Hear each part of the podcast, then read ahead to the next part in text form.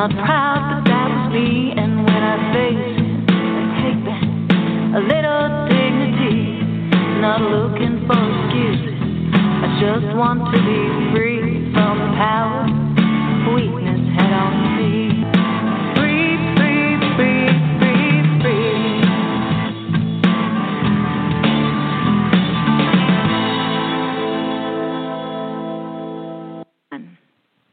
Hi, everyone, and welcome to the Bubble Hour, where real people tell real stories of addiction and recovery.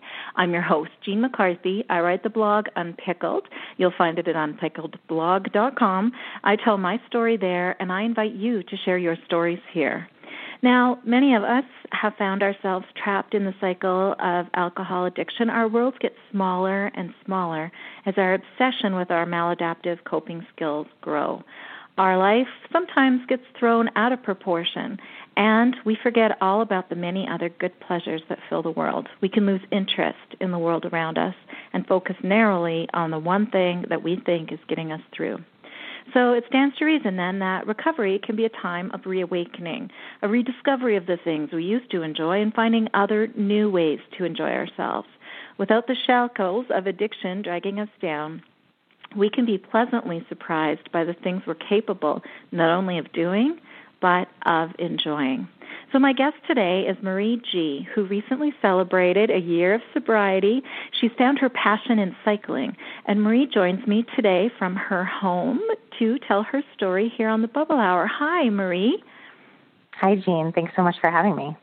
Thank you for being here. And I know the story you're about to share with us um, you asked me to make sure that I offer to our listeners a trigger warning, and I'm I'm glad you suggested that because I know your story um, involves rape and that it is a very difficult story for people to hear, depending on their own situation and um, things that they've been through too. And so you very kindly asked me to make sure our listeners take the time to ground themselves and take care of themselves and know that if they need to take a break or skip ahead, that that's totally uh, important thing to do as they listen to you share something that can be quite painful. Yeah, and I appreciate you doing that. I, uh, you know, it's.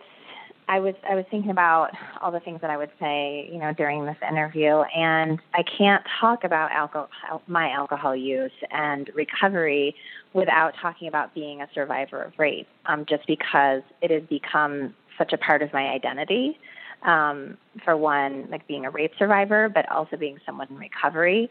That you know, and, and a lot of people might disagree, right? Like we all are like, well, you know, we don't like labels, or you know, don't don't you know, kind of put me in that category. But I think for me, and even a year ago, I I wouldn't. It was hard for me to, um, you know, kind of identify with that label of, you know, I you know, even now, like not saying necessarily alcoholic, but just like that I have a substance use disorder or, you know, that, um, you know, I drink too much, like whatever label people want to use. Um, I think it's fine with them. So, yes, I, I'm, I'm happy that you are doing that trigger warning, um, you know, because we know that for survivors of rape, particularly at the age that I was and younger, um, it can it, it does severely impact and literally changes the entire trajectory of your life, especially when you don't have somebody step in and help you. Mm. So I guess that's where my story starts. I don't know if you just want me to start out with when I was 14, yeah, that's really that. kind of when this all started. Um, so really, there wasn't any. So my um, my drinking spans 20 years exactly. And so from the time I was 14 until exactly a year ago, when I was 34, uh, I drank. I drank to numb out. I drank to forget the pain. Um, it became such a um, a way to, and I, I can't describe it other than numb, um, to forget about the pain, to not look at it, and even if something came up to where I was like, well, that seems strange, or something, you know, something doesn't feel right here. It was like, oh, well, you know, it, it got you got so it got to be such a habit of oh I'll just have you know wine or beer, um, you know to to calm out the day, like particularly when I got into my 20s and 30s. But when I was 14, um, I was raped, and it was by a man who was 10 years older than me. And so, I not to say that that makes it any worse, um, but I think that probably set me on this trajectory of, um, you know, feeling like there's no one to trust in the world, and um, kind of this like idea that oh, there's older men that pay attention to me. And so it became this like awful, almost like I was sexualized from a really young age um, and then was raped. And then the next year, I was almost raped by a teacher. So I was in ninth grade at the time when I was raped. And then a year later in 10th grade, um, a teacher almost raped me. And the reason why I'm I'm sharing this is because I'm also a massive advocate now for, um, you know, raising awareness about educator sexual misconduct.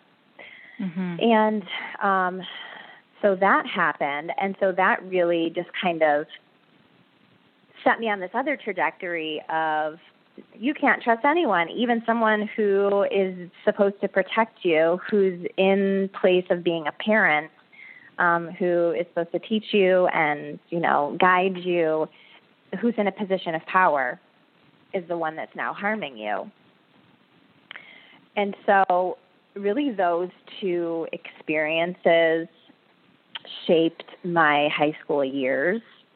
And, you know, I, I think I started drinking soon after I was raped, um, you know, just at like parties and, and, you know, what our little high school did, you know, like we went out every weekend or, there was some party in someone's backyard or out in the cornfields. Um, I grew up in upstate New York, and um, it was just the norm. And so I quickly learned that, you know, oh.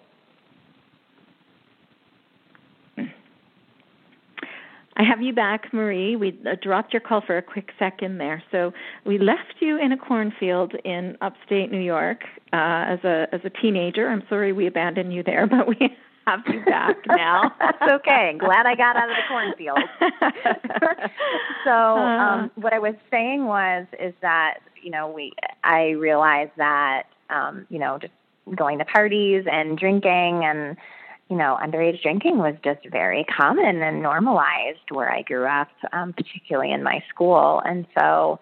I learned very quickly that I could numb out and just have fun and forget about what happened to me. But even like consciously, I wasn't even aware of what happened to me. So I would be someone who, and there's actually many, many people who are rape survivors and they didn't actually call it rape. There's even a book. It's called I, you know, I didn't call it rape or I didn't know it was rape where um rape survivors don't know. Like they this this concept that we have about rape in society is, you know, that some you know somebody jumps out of the of bushes or an alley and pulls you away and rapes you and then like you're crying and screaming and all of this. And that's ac- that that's not accurate for a lot of people um and that a large percentage of people knew the person that raped them. They were an acquaintance and that was actually the case for me is that I knew the the man who raped me. Um so it it I wasn't even aware that I was doing this. It was very like underneath this deep surface that I'd created like so far back and buried um, that I didn't even consider it as anything but oh like this just must be how people are because I was 14 and so I had no concept of boundaries. I had no concept of what a healthy relationship is and what healthy sex was. Um, and so in that specific moment in time when I was 14 it it almost kind of was like, oh, like th- this is how just things are, and it be, and it normalized it very quickly. And um, so I think I'd mentioned, so I was almost raped by the teacher when I was 15, and then at 18, I was raped again by someone else, um, another male who was much older. And so I'm almost positive there were other times that I've been raped, but things are so blurry, I can't quite remember. And I'm like, it sounds awful. It really does. And I think when I, I can't believe I'm laughing. It's kind of like you get to the point I, I don't know, maybe in recovery or, you know, recovery from all kinds of things that you're like, what the heck? You know, like, I can't believe that happened to me. That, um, then I'm just like, well, you know, like, there's not much I can do about it at this point. Um, so I came to the realization last summer, actually, that I had been raped again when I was 18 by this particular person. And I was at a beach, um, you know, with, with my daughter in upstate New York. And, there was a um it was like a speedboat that kind of went past us and it was a trigger because I'd been raped on a speedboat. And I didn't know that that was a trigger. And so the speedboat goes past us and everyone's like, oh, that's me. And here I am, like being like, oh my God, like, why am I feeling this way? Why am I sobbing? What's going on? I'm at the beach. Like, what, how is this happening? And I realized, oh my gosh, what happened to me was rape.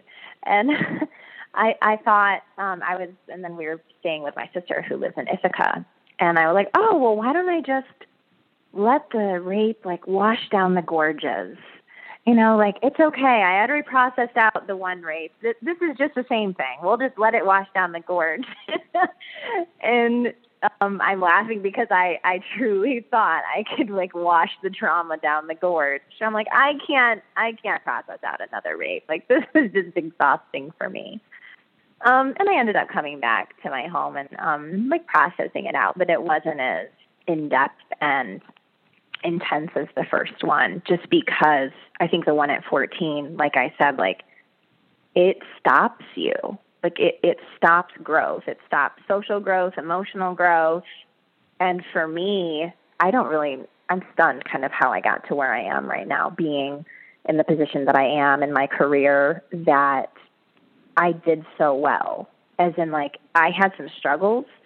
Um, and I, you know, I, it probably took me a little bit to figure out, like, how did I, I think it was my family. And I've always had a loving, supportive family. And I consider myself very lucky that, you know, I, I turned out okay. You know, granted, there were, there was 20 years of heavy drinking. So for about, you know, there was the rape at 18. And then I just, you know, I drank um, you know, into college, not necessarily a lot, but it was kind of once I hit like late 20s, even into early 30s, that like the drinking really kind of ramped up for me. And um, it wasn't until about 2015 when I started questioning my drinking. And I would start like looking online and, you know, because like I got sick of waking up like drunk and and, and shaking and blacking out and um, you know feeling just really sick and awful. And i'm like I, I you know maybe i do have a problem you know because like my grandpa was an alcoholic. And i'm like well you know maybe. And so i would like take the quizzes like we know that so many people do. And like i mean i scored a pretty high on them but of course, just like many of your, you know, the people that you've interviewed and so many of the stories that we hear is that like, well, I wasn't drinking in the morning and, you know, I'm, I'm not dri- drinking and driving, which I, I was. So I don't even know why I just said that. I was, um, you know, so, but we tried to like justify our drinking and I tried to do that. Um, and so that was in 2015, and I actually joined Women for Sobriety, which is a, a lovely, wonderful, or um, you know, group committed to helping women be sober and be in recovery.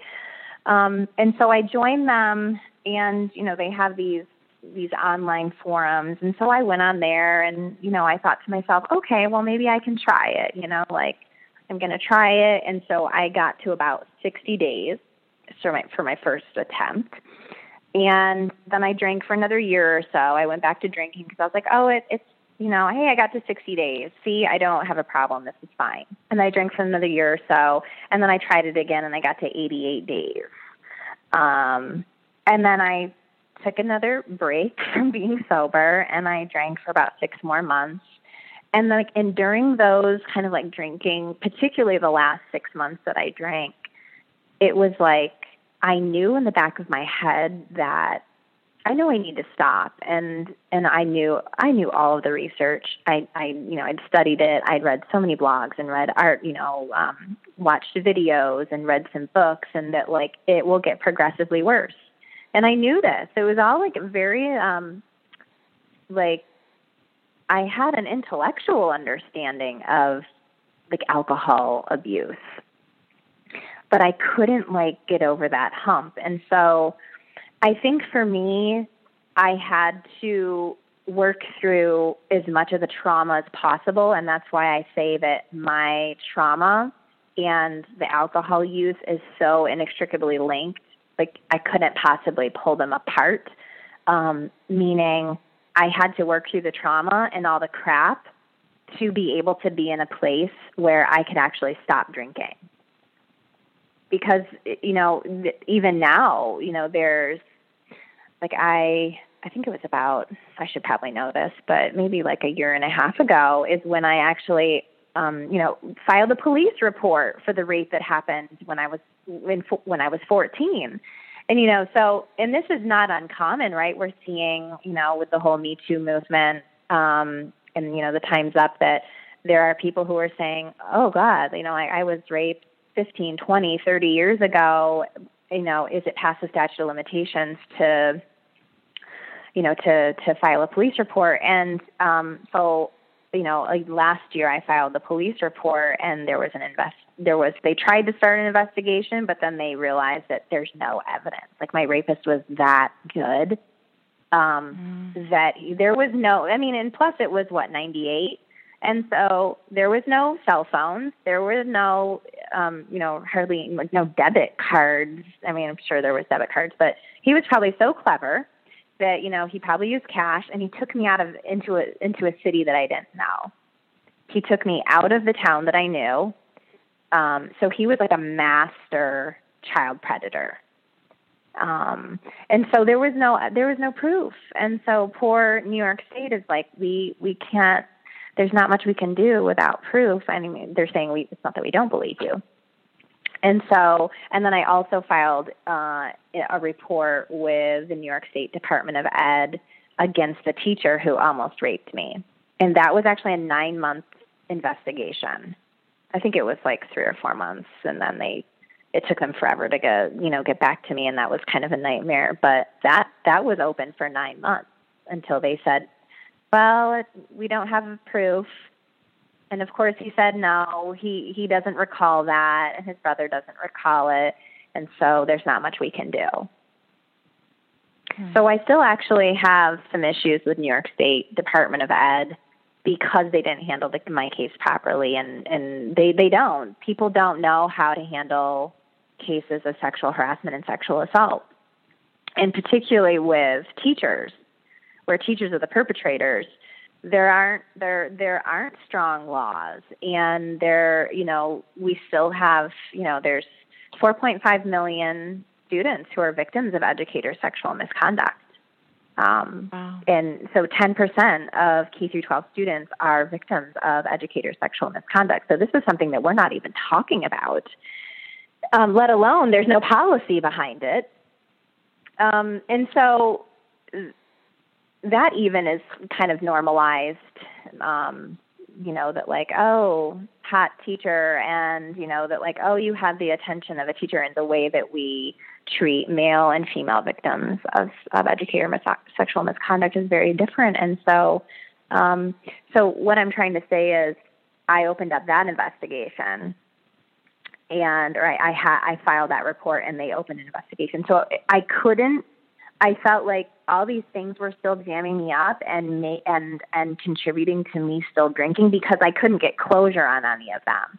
So it wasn't until I could like start to get closure and work through that trauma that I didn't feel this like need to get drunk and numb out. And so, you know, for for some of it like there is no closure.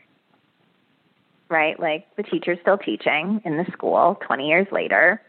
You know, one of my rapists is you know, the, both of them are, you know, living you know these quote unquote like you know great lives and they have kids and it's like um you know there's really not closure but it's like i have to get that closure with myself and move myself forward like it, it doesn't matter anymore kind of so there might not they're not going to go to jail in in, in many how you cases did that how did you find that that closure and and be able to do, get what you needed to do to to get your sobriety really to to to stick when you were faced with that feeling of frustration and powerlessness in trying yeah. to pursue those? Well, I mean, I had a really good therapist who's an expert in sexual assault and domestic violence and addiction. um, she's perfect. And so she helped me to understand that the goal because I, I wasn't get, like getting over the rape. Like I'd process it all out and I'm like, what the heck? Like why don't I feel better?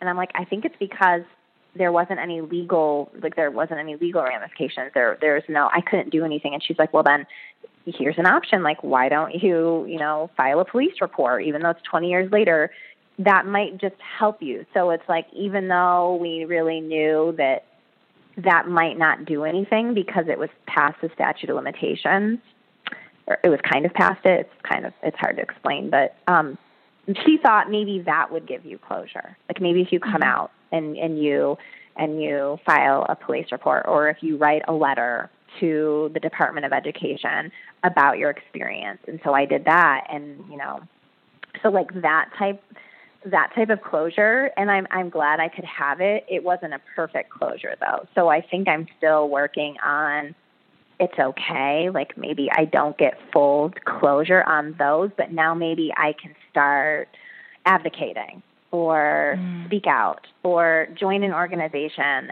or you know kind of join this movement that we see um, you know about the Time's Up um, so i think because i couldn't you know necessarily have full quote unquote like legal closure i feel like i got closure on like as much as i possibly could and that and that's okay like that has to be okay with me so tell me where the cycling came in. I know that cycling was a big Yay, game changer cycling. for you. Yes, it was. tell me about that.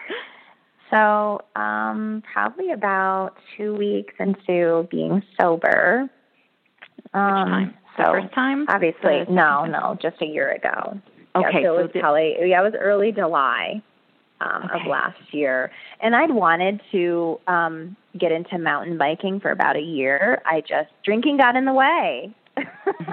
Mm-hmm. and, right. and so, like, I just, you know, didn't do anything active. I just sat around and drank and hung out at the pool. And I just, for whatever reason, and we have a lot of mountains where I live.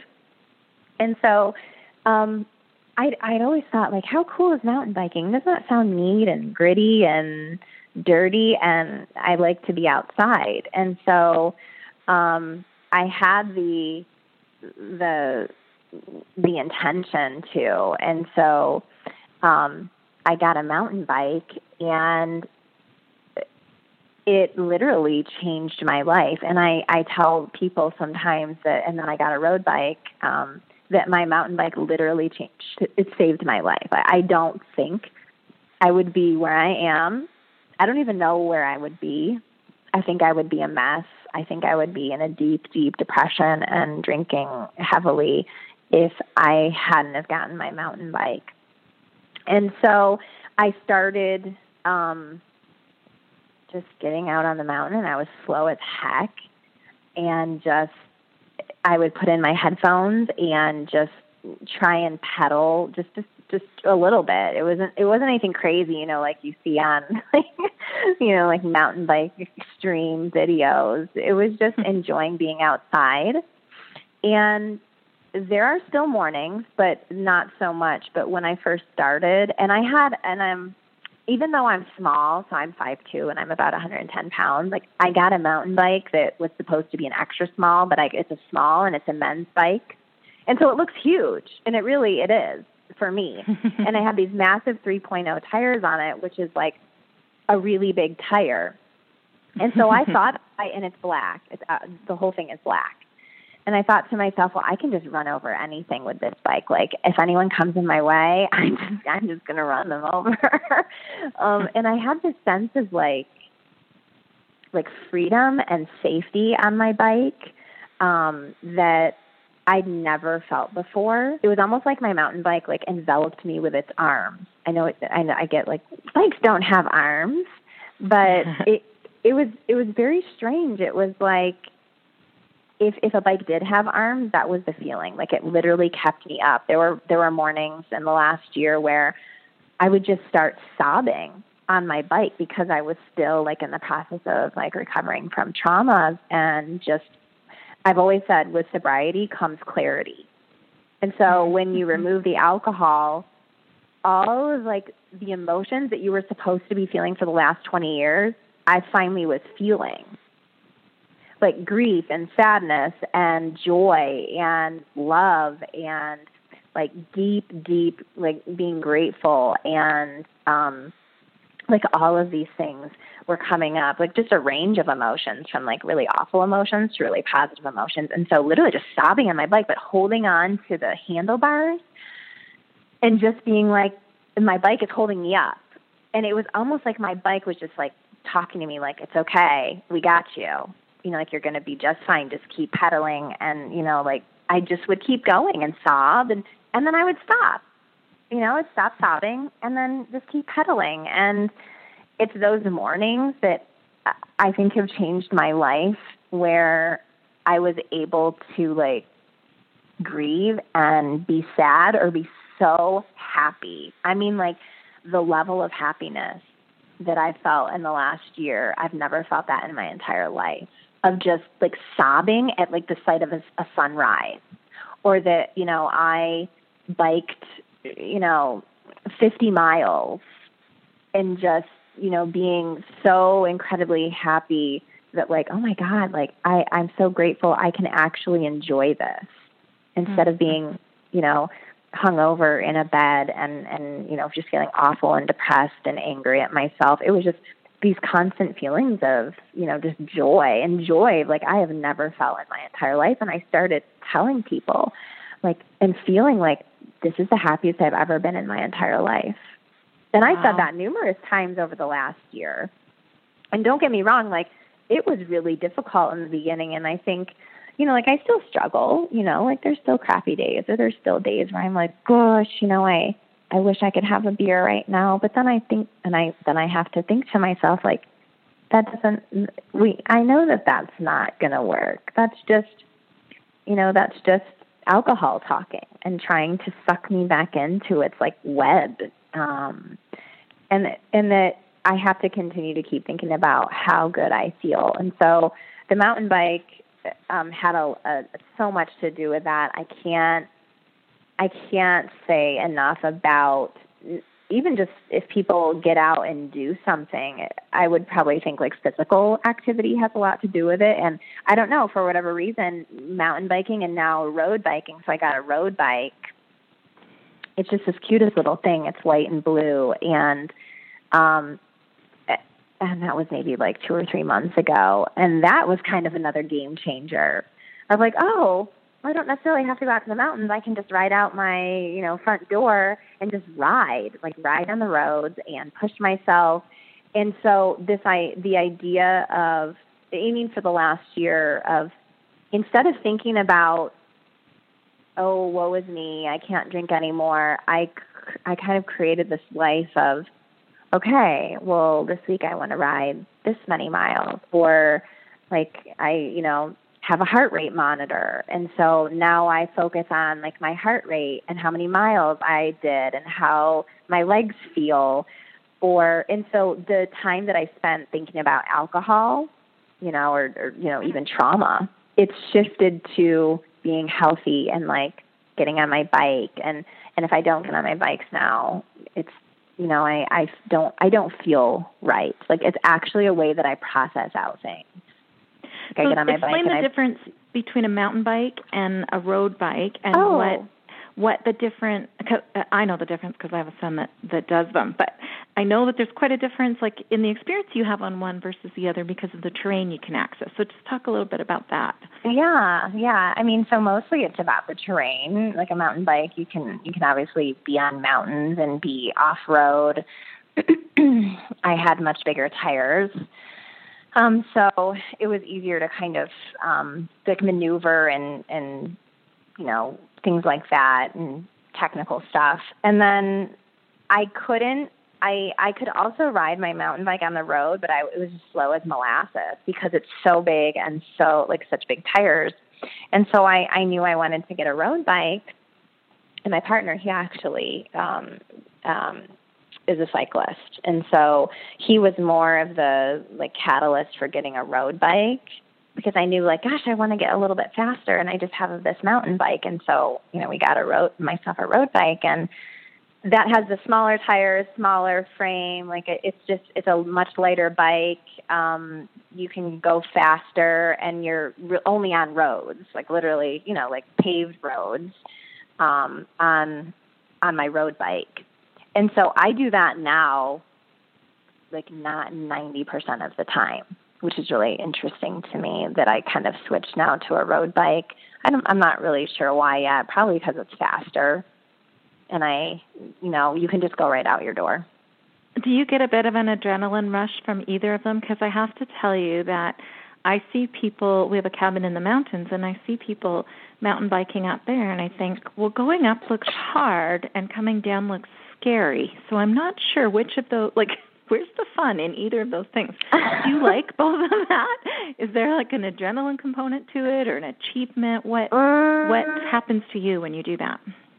Well, I think when I first started with the mountain bike, that was more of just I want to get out and experience nature and I want to learn something new and be out by myself, like way out in the mountains where and this is something really interesting like where nobody can bother me and no one can touch me and, and I can see for miles and I know exactly what's around me. And the only thing I have to be worried about is like, you know, a, a, a jackrabbit or a scorpion or something. And so um, for me, there's not, that's really a question. There's not necessarily an adrenaline rush. It was more of when I first started, I knew that that could help me stay sober.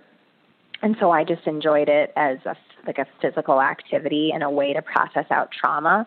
And then on my road bike, I, you know, I I feel like it's more of pushing my body and like feeling alive. Um, so I guess yeah, maybe I I, def- I might have get adrenaline rushes. I've considered being in like maybe thinking about being in races, and I would assume there's going to be like adrenaline rushes there. But I think for me, I've used it more as like a recovery tool than anything in like the whole okay. toolbox that I have. So tell me what else is in your toolbox and how it all works together.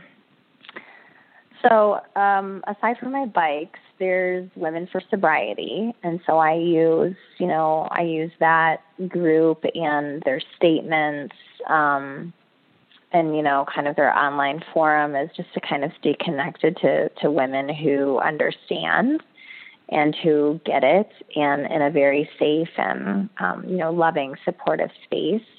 And then i also follow belle robertson. You're probably familiar with her. Um, you know she has her whole thing tired of thinking about drinking. Right and, and so i've read listeners who aren't familiar if you'll find her at tiredofthinkingaboutdrinking.com and Women for Sobriety is at is womenforsobriety.org. Sorry, go ahead. I just wanted to make sure oh, no, I that's fine. So um, I did a lot of reading, um, lots of you know reading blog posts and um, you know medical articles and books, and then um, you know I think therapy has had a lot to do with it. Um, like I said, I have an incredible therapist, and I consider myself very privileged in in recovery. Like I've had, um, you know, the best therapist. I have the best health insurance. I have the best supportive family. You know, like I haven't talked much about my family or you know my family of origin. That, but you know, my parents being so incredibly supportive and you know I didn't gr- grow up around people who drank. And so I I'm so grateful that that wasn't around me you know growing up. And I have you know my inner circle of friends who um you know so I I didn't lose a lot of friends like some people have or like drinking buddies. I'm so grateful that my best friend we've been friends for 20 years. And even though we drank um together when I she was grateful like I think she was happy that I and actually I don't think I know this, but she was happy that I stopped drinking because she didn't like seeing me like that. I mean, we would get in fights and I, I was not a nice person a lot of times when I was drinking. And so I consider myself even a you know a better friend now. Like I'm able to be present, and um, so I'm really thankful that I was able to continue that friendship with her, and that that that our friendship, you know, um, like superseded alcohol. You know that um, that I think that that's that has definitely been a big thing, and you know, having a a quiet space. Um, last year, I I termed the year of extreme self care, mm-hmm. and so I am so um, diligent about making time for myself, um, making like this like safe cocoon of a house, and particularly my bedroom. I call it the sanctuary, and it's it. just quiet and calm and like you know a plant and like some you know like essential oils and just like everything's quiet and white and calm and i have like little quotes up and it's not cluttered and it's very like the the bed is really comfortable and i just i spent so much time in it over the, the last year of recovery like crying and sleeping and loving myself mm. and reading that that's like my like it's such a sanctuary to me that if I didn't have that, I think it would have been very hard to to be sober the last year. And so I, I do. I consider myself incredibly privileged that I've had all these resources, um, you know, um, to be able to be where I am at, at a year. Like there's no doubt, like all these things that contributed to it, and particularly the bikes and being around people who are sober. It was like these and, sober people started popping up in my life. Okay, tell me about that because that's amazing. So, yeah, tell me how that happened. Um, well, so four days after I stopped drinking, I asked out um, somebody that I worked with, and he ended up that he didn't drink either, and he hadn't had anything to drink since he was like, I think he was like 16 or 17 and so I'm like, oh my gosh, you know, like just the irony that you find someone four days after I, you know, I'm like, I'm done, you know, I'm not drinking again. Um, that is also that also doesn't drink and has a very healthy lifestyle. And then um, I don't know, like just people who um, who like I would meet or were like I would consider like friends it was like they like started coming out of the woodwork. Like I just met someone at work um last week and she came out as, you know, that she's an AA. And um I I just was like, wow, you know, like and I asked her like why why did you out yourself to me? And she's like, Well, I just I felt safe with you. And I I mean, we've known each other for like maybe a few weeks. Wow. And it's like I don't know. I don't know. Maybe like we just find each other or um did she know that you no. were sober too? She did, did not. no, she just randomly said it, and I was like, "Oh, well, you know, I'm I'm almost at a year." And then the next day, she brought me um, a CD and a book, and with a little card, you know, that said like, "Great, good for you," and you know, there. And I I love how life delivers that to us. You know, I kind of feel maybe it's got something to do with you know, they say when you're pregnant, you notice other pregnant women, and when you get a puppy, you notice how many puppies there are in the world, and you know, maybe maybe maybe those same opportunities would have been there when we were drinking, but we just didn't we weren't interested in them, so we weren't grabbing those opportunities. But I do love how um, you know you were open to that, and and that when people did sort of come out of the woodwork at you, of course you embraced that and welcomed it into your life, and it turned out to be a supportive thing. I I think that's amazing. Yeah, it really has been. It's um I I think that people in recovery are the most authentic people I've ever met. Yeah. Because like to be sober and maybe not for everybody, but like it's almost like turning over every cell in your body. Yeah. And like getting to know yourself on such a deep level and you're like, "Oh, I thought I knew myself." Nope. not before recovery. And Would you just, say yeah, that maybe we do have this like aura about us?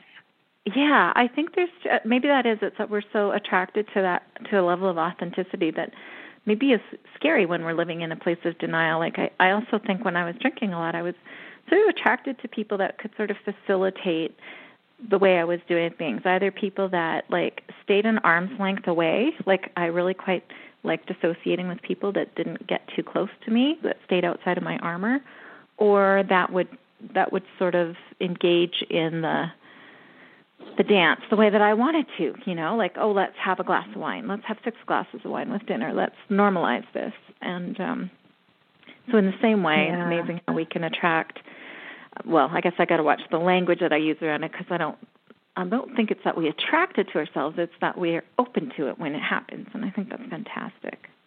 I have a couple of questions that I jotted down for you, so I'm going to just go back over a couple of things that I wanted to ask you about. Um, one is that I'm I'm curious about um, as you've as you have processed this trauma and and uh, really you're just a year into it, which is pretty early. I mean, it, it, it's something you probably will find changes shape throughout your life as you grow. Your your feelings around your trauma will change too. But at this point, how has your self perception changed? Because you sort of talked about having a misunderstanding of what your relationship with men should look like or what a normal healthy relationship should look like and how men perceive you. Do you see yourself differently um, as a woman as in terms of your sexuality and how you present yourself? Are you more confident less confident? What does that look like now that you've started dealing with this old junk? Oh my gosh. Well that's a really big question. I um i think i mean i definitely feel more positive about myself insofar as I don't ever want to go back to that. And by that, I mean for 20 years, I used men and alcohol to numb, to numb out. And it, they were never true, authentic relationships. Um, like I thought that they were.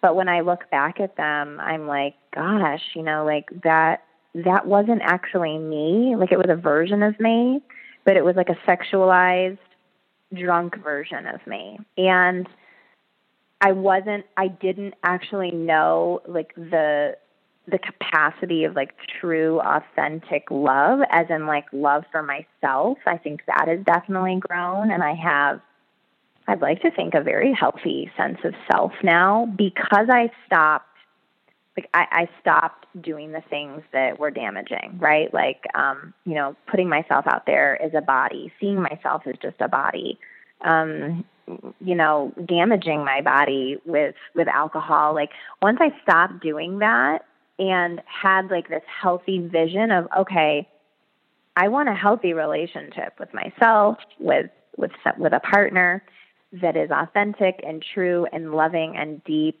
that's not um, alcohol fueled. And so um, I think, you know, my like my relationship with my partner, you know, I know some people say like, well, you shouldn't date your first year of sobriety and blah blah. And I I don't think I necessarily agree with that because I don't think I, he's definitely been a so he has been a a, a big part of me um being able to be sober for a year because I think about like how hard would that have been if I asked him out and he drank. I mean, actually, it, it wouldn't have been hard. It would have been a you're not in my life.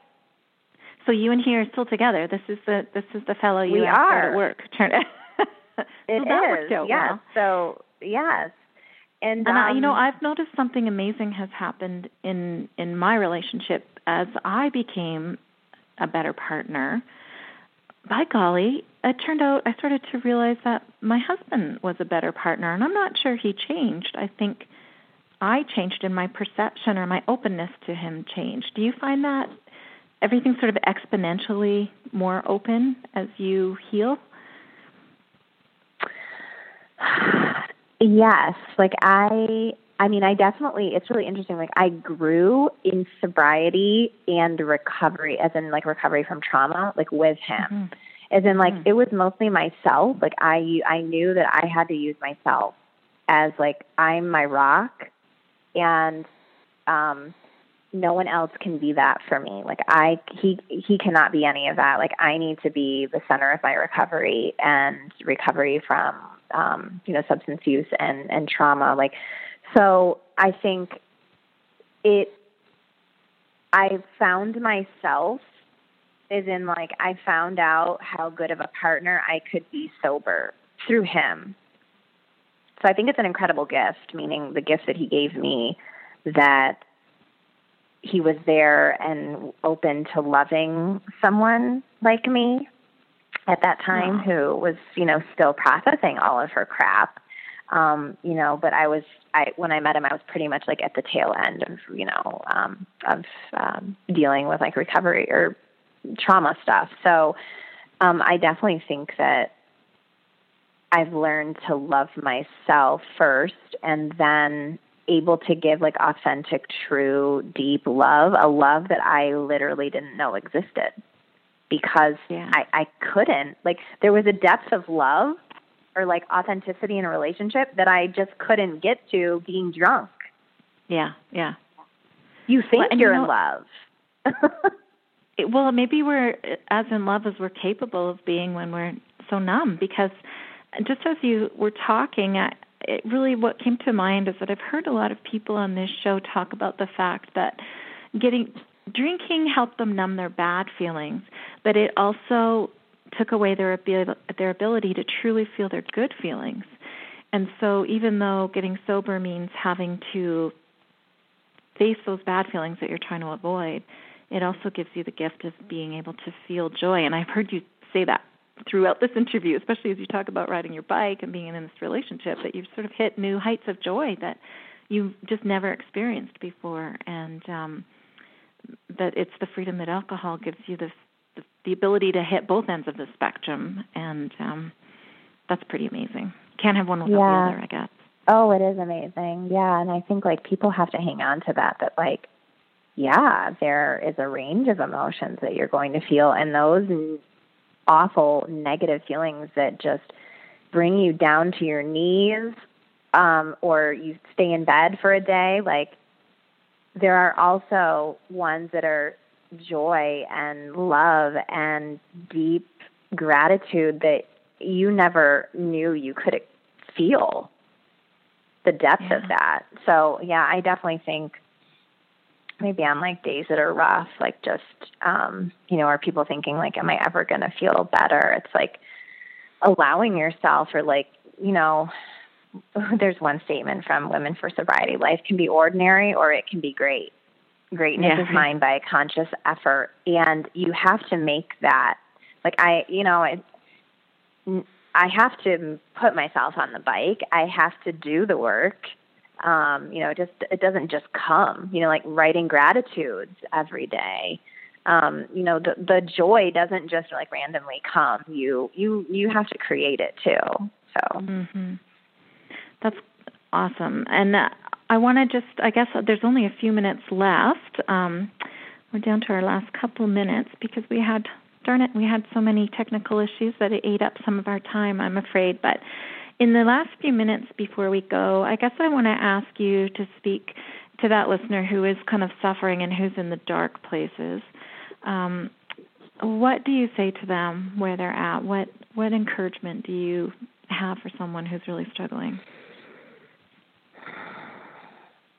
I would say to like take a chance, like take a chance on um, being like attempting to get out of whatever hell that you're in. And you know um like putting and not necessarily like faith in something but I, I think a lot of people do say that like putting your faith in something that's maybe like higher than you whether that's the universe or wind like literally wind or leaves or a tree um that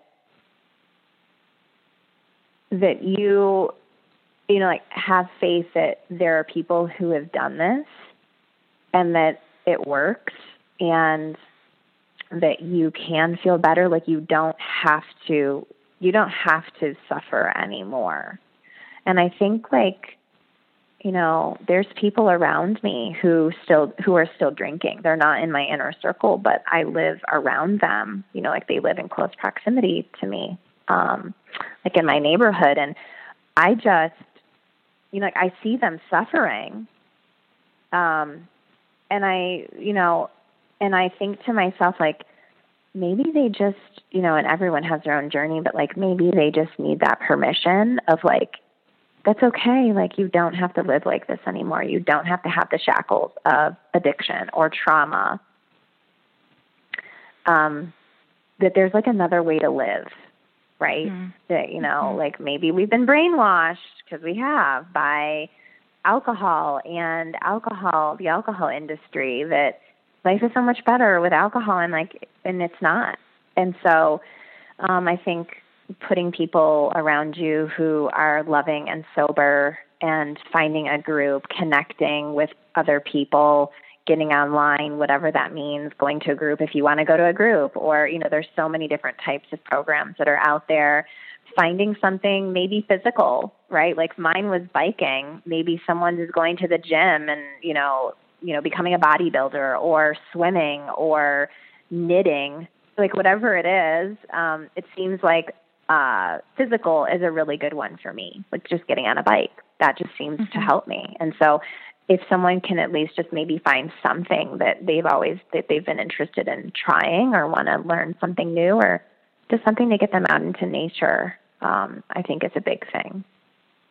You know, I was walking my dog before you and I um, started speaking on the phone, and as I was out on a path by a lake, I saw this a very frail looking old man walking with a walker and he was on a path that was he was clearly quite a ways from wherever he started and he was just slowly slowly making his way around the lake. So i kind of started walking beside him and chatting with him. He kind of reminded me of my dad who i lost a year ago so i just wanted to strike up a conversation. And it turned out marie that he is 99 years old and he oh walks laps uh-huh. around the lake every day because he says he's a retired physician and he says use it or lose it. And he's he was brilliant. He was funny. He was charming. And um he said yeah use it or use it. Use it or lose it. He said you've got to get outside every day and do some activity. And i knew i was going to be talking to you about how cycling changed your life and how just being out in nature helped you just tackle recovery when it, you had a few false starts and and that exercise changed your life and I thought how fitting that this sweet gentleman should just sort of slowly cross my path on this day when we're having this conversation. Oh, so. yeah, that's a really sweet story. And like yeah. maybe the cycling is that's something that I needed to jumpstart because the first two times that I tried I didn't have anything physical. So it's like it might take a few times to figure out what works best physically, like to get right. out, get out in nature, get out on something, to get right. your body moving. You know, there's you know, there are lots of endorphins and things that that happen to our bodies that cause us to feel better when we are physically active. So I know that works for me. And you know, my my friend gave me a, on my first anniversary gave me a box of chocolate covered strawberries and a note card that said, "Now you know you get to have fun discovering mm-hmm. other uh, pleasures. And I thought that was so brilliant because that is what alcohol stole from me was just my ability to enjoy other pleasures because I slowly, slowly just got these blinders on that the only good thing in the world was alcohol. And um that is the joy of recovery is it just opens us back up again to all the other good things out there. Oh my gosh, you're not kidding. Yeah, that's that is I mean life is for living and it gets us back to that. You gave us so much to think about today, and I just want to thank you for being so open and talking about difficult stuff and um, just sharing openly and and and frankly about hard things that have happened to you and how they affected you. And I feel like we could probably talk for three more hours because I have two pages of questions that I didn't get to. Um, but I'm just really grateful for you, and I know you've said that if if anybody um, wants to write to you, they're welcome to. So, any listeners that um, want to pass their thoughts on to Marie, if this if this episode has touched you or has you know changed your thinking or has got you wondering about something, and you'd like to connect with Marie, you can email her by writing to me at thebubblehour at gmail.com. And or you can message me on Facebook on the Bubble Hour page. You can send me a message through the message link there. And then I will make sure that Marie gets your message as well. And I wanted to give a couple other links for things that you talked about. I mentioned them once already, but I'll say them again. So you talked about the wonderful online world of Women for Sobriety, which is womenforsobriety.org, or you can just search Women for Sobriety. And then there's also Belle's blog. Sometimes people talk about Belle's 100 Day Challenge. Her blog is tiredofthinkingaboutdrinking.com. And again, if you search Belle 100 Day Challenge or Tired of Thinking About Drinking, you'll find that on the internet. And I think those are some really great resources to get people started. And I want to thank you so much for being here. Um, and just any closing thoughts before you go? No, I just want to say thank you, Jean. This was almost kind of a, a very like I get a lot out of this, right? It's almost kind of a selfish thing, you know, um, doing this interview, just knowing that it it helped me. Like it it I you know, I got so much out of it and um you know I'm I you have no idea and you know the the listeners too that just how much this has helped me and that um I just feel so grateful to be able to be in a position to talk about it and and share what works for me and, and even if it helps one person then I've I've done I've done my job. Well, thank you so much. And I should say, too, that um, it was you who contacted me and offered to share your story on the Bubble Hour. And I'm so grateful you did. And I want to put that out to other listeners as well that if you would like to be on the Bubble Hour, just send me an email or a message on Facebook. Again, it's thebubblehour at gmail.com. And I would love to have you on. I have loved talking to you, Marie, and I'm so grateful for your story and for your service to others by being oh. here and I just I really love how this show brings us together and lets us find each other. So thank you for being willing and and for reaching out. I really appreciate it. Yes, thank you, Jean. Okay, everyone, that's it for this week. Marie, stay on the line while the closing music plays, and I'll chat with you off air. As for the rest of you, uh, enjoy the closing song, which, by the way, is me singing. A lot of you don't know that. I found out, but it is me. So if you haven't listened to it, do. And uh, until next time, everyone, take good care.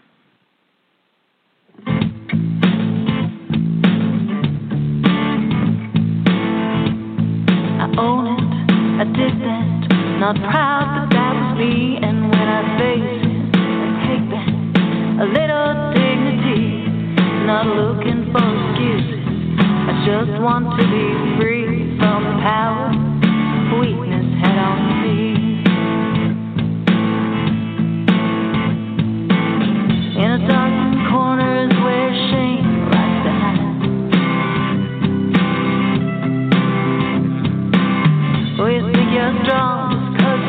it the side. It just stays and waits there to rob you of your pride. Turn the light on, turn the light on, you can shine. When you say, Oh, I did that, not proud that was me. And when I face it, I take back a little dignity. I'm not looking for excuses. I just want to be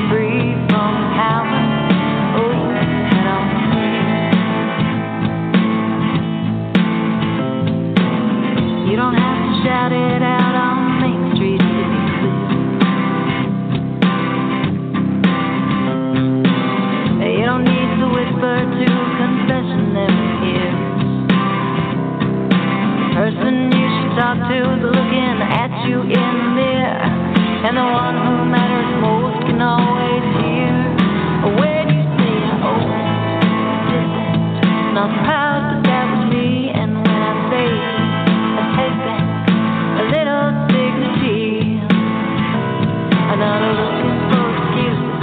I just want to be free from the power. Oh, you had help me. When you say, "Oh, I didn't," not proud.